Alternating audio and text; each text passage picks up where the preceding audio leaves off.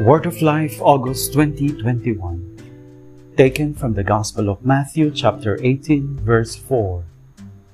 Whoever becomes humble like this child is the greatest in the kingdom of heaven. Who is the greatest? Who is the most powerful? Who is the winner in society, in the church, in politics, or in the world of finance? This question runs through relationships. It guides choices and determines strategies. It is the dominant logic to which we may inadvertently resort when trying to ensure positive and efficient outcomes for those around us. Here, the Gospel of Matthew presents us with Jesus' disciples. They have accepted the announcement of the kingdom of heaven and want to know the requirements if they are to be protagonists among the new people of God. Who is the greatest? In response, Jesus makes one of his unpredictable gestures. He places a child in the center of the small crowd, and he accompanies this gesture with unequivocal words. Whoever becomes humble like this child is the greatest in the kingdom of heaven.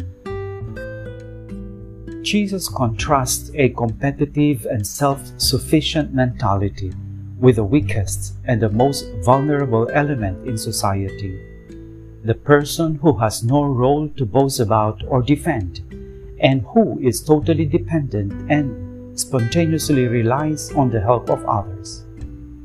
However, this is not an invitation to be passive or to avoid proactive and responsible behavior. It is a free act of the will.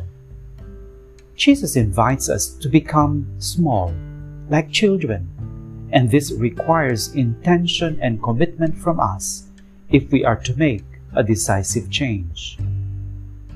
Whoever becomes humble like this child is the greatest in the kingdom of heaven. This is how Focolare founder Chiara Lubich describes a child of the gospel. Quote, Children trustingly abandon themselves to their father and mother. They believe in their love.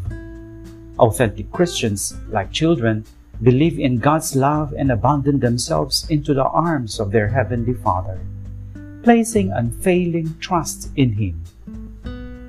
Children depend on their parents for everything we too, children of the gospel, depend on the Father for everything. He knows what we need even before we ask Him, and He gives it to us. The kingdom of God is not a reality to conquer and win, but a gift to receive from the hands of the Father. Unquote. Chiara emphasizes how children entrust themselves totally to their Father and learn everything from him. In the same way, Chiara says, the evangelical child puts everything in God's mercy and, forgetting the past, begins a new life every day which is open to the promptings of the Spirit and is always creative. Children cannot learn to speak on their own. They need someone to teach them. The disciple of Jesus learns everything from the Word of God to the point of speaking and living according to the gospel. Chiara continues Children tend to imitate their parents. So the child of the gospel loves everyone because the Father makes his sun rise on the wicked and on the good, and makes it rain on the just and on the unjust. This child is the first to love because the Father loved us when we were still sinners. The child loved gratuitously, without interests, because the Heavenly Father does so.